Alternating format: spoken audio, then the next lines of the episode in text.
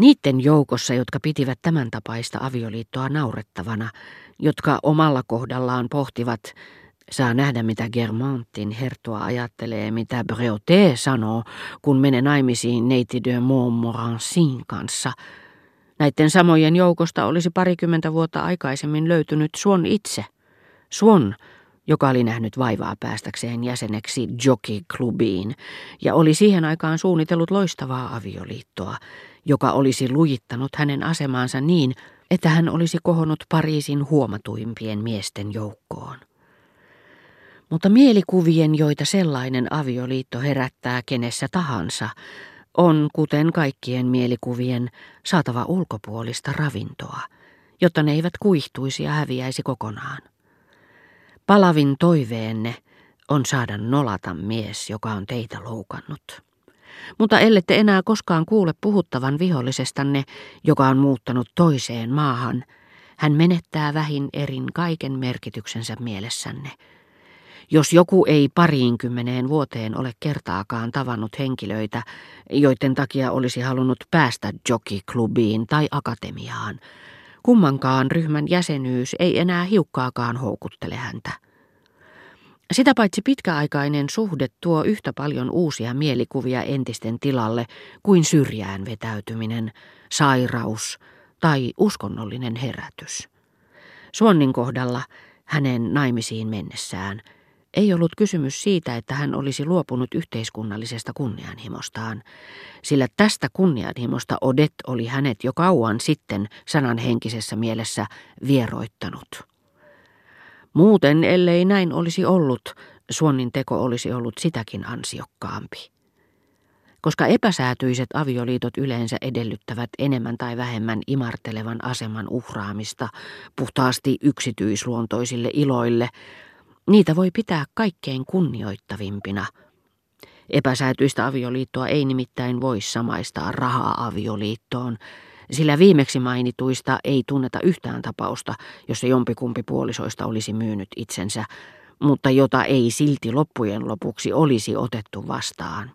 Jo pelkästään perinteiden ja lukuisien ennakkotapausten varjolla ja kaikenlaisen puolueellisuuden välttämiseksi. Toisaalta saattaa olla, että taiteilija, miksei elostelijakin Swannissa, olisivat joka tapauksessa tunteneet eräänlaista hekumaa pariutuessaan mendelistien harrastaman tai jumaltarustojen välittämän lajien risteytyksen mukaisesti aivan erirotuisen olennon arkkiherttuattaren tai puolimaailman naisen kanssa, solmiessaan kuninkaallisen liiton tai astuessaan epäsäätyiseen avioon.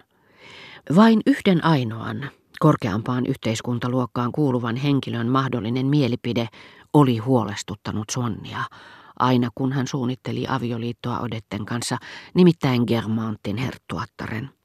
Eikä se ollut snobismia. Odette taas vähät välitti herttuattaresta, sillä hän ajatteli vain välittömästi itsensä yläpuolella, eikä suinkaan tuntemattomissa korkeuksissa liikkuvia henkilöitä.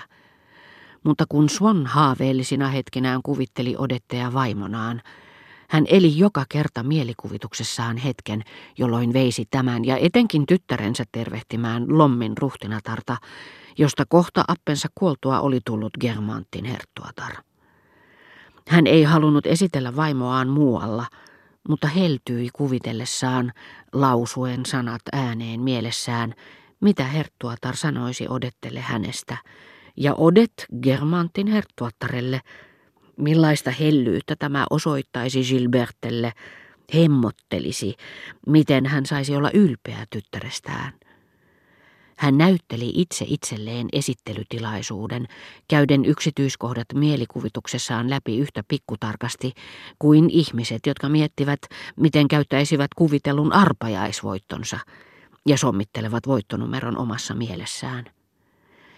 Siinä määrin kuin päätöksiämme seuraavat mielikuvat motivoivat niitä, voi sanoa, että kun Swann nai Odetten, hän teki sen esitelläkseen hänet sekä Gilberten, kun paikalla ei olisi ketään toisia, ilman että kukaan toinen saisi siitä milloinkaan tietää Guermantesin herttuattarelle. Myöhemmin käy ilmi, että Swannin ainokainen vaimolleen ja tyttärelleen havittelema mondeenin turhamaisuuden voitto ei ollutkaan hänen toteutettavissaan, ja evättiin häneltä niin ehdottomasti, että hän kuoli osaamatta olettaa, että he vielä joskus joutuisivat tutustumaan herttuattareen. Myöhemmin käy ilmi sekin, että Swannin kuoleman jälkeen Guermantesin herttuatar kerrassaan ystävystyi Odetten ja Gilberten kanssa.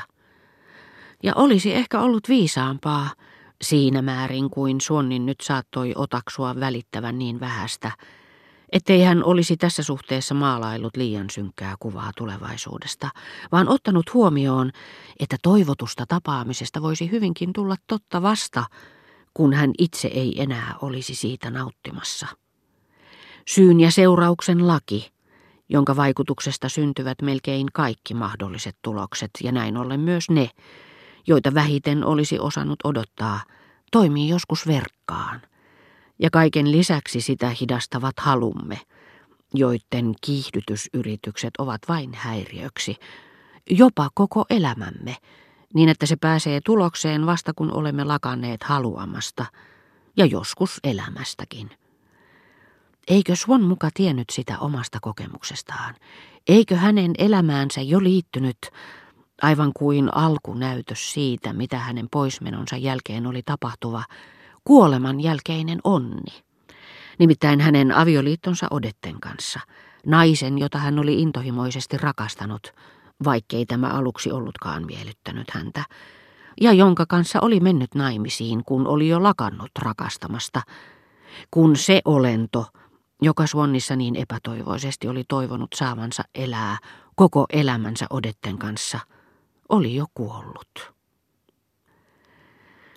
Rupesin puhumaan Pariisin kreivistä.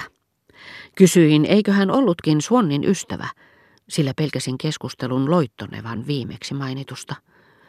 Onpa niinkin, vastasi herra de Norpois, kääntyi puoleeni ja suuntasi vaatimattomaan persoonaani sinisen katseen, jossa niin kuin omassa elementissään kelluivat hänen suunnaton työkykynsä ja vastaanottavainen mielensä.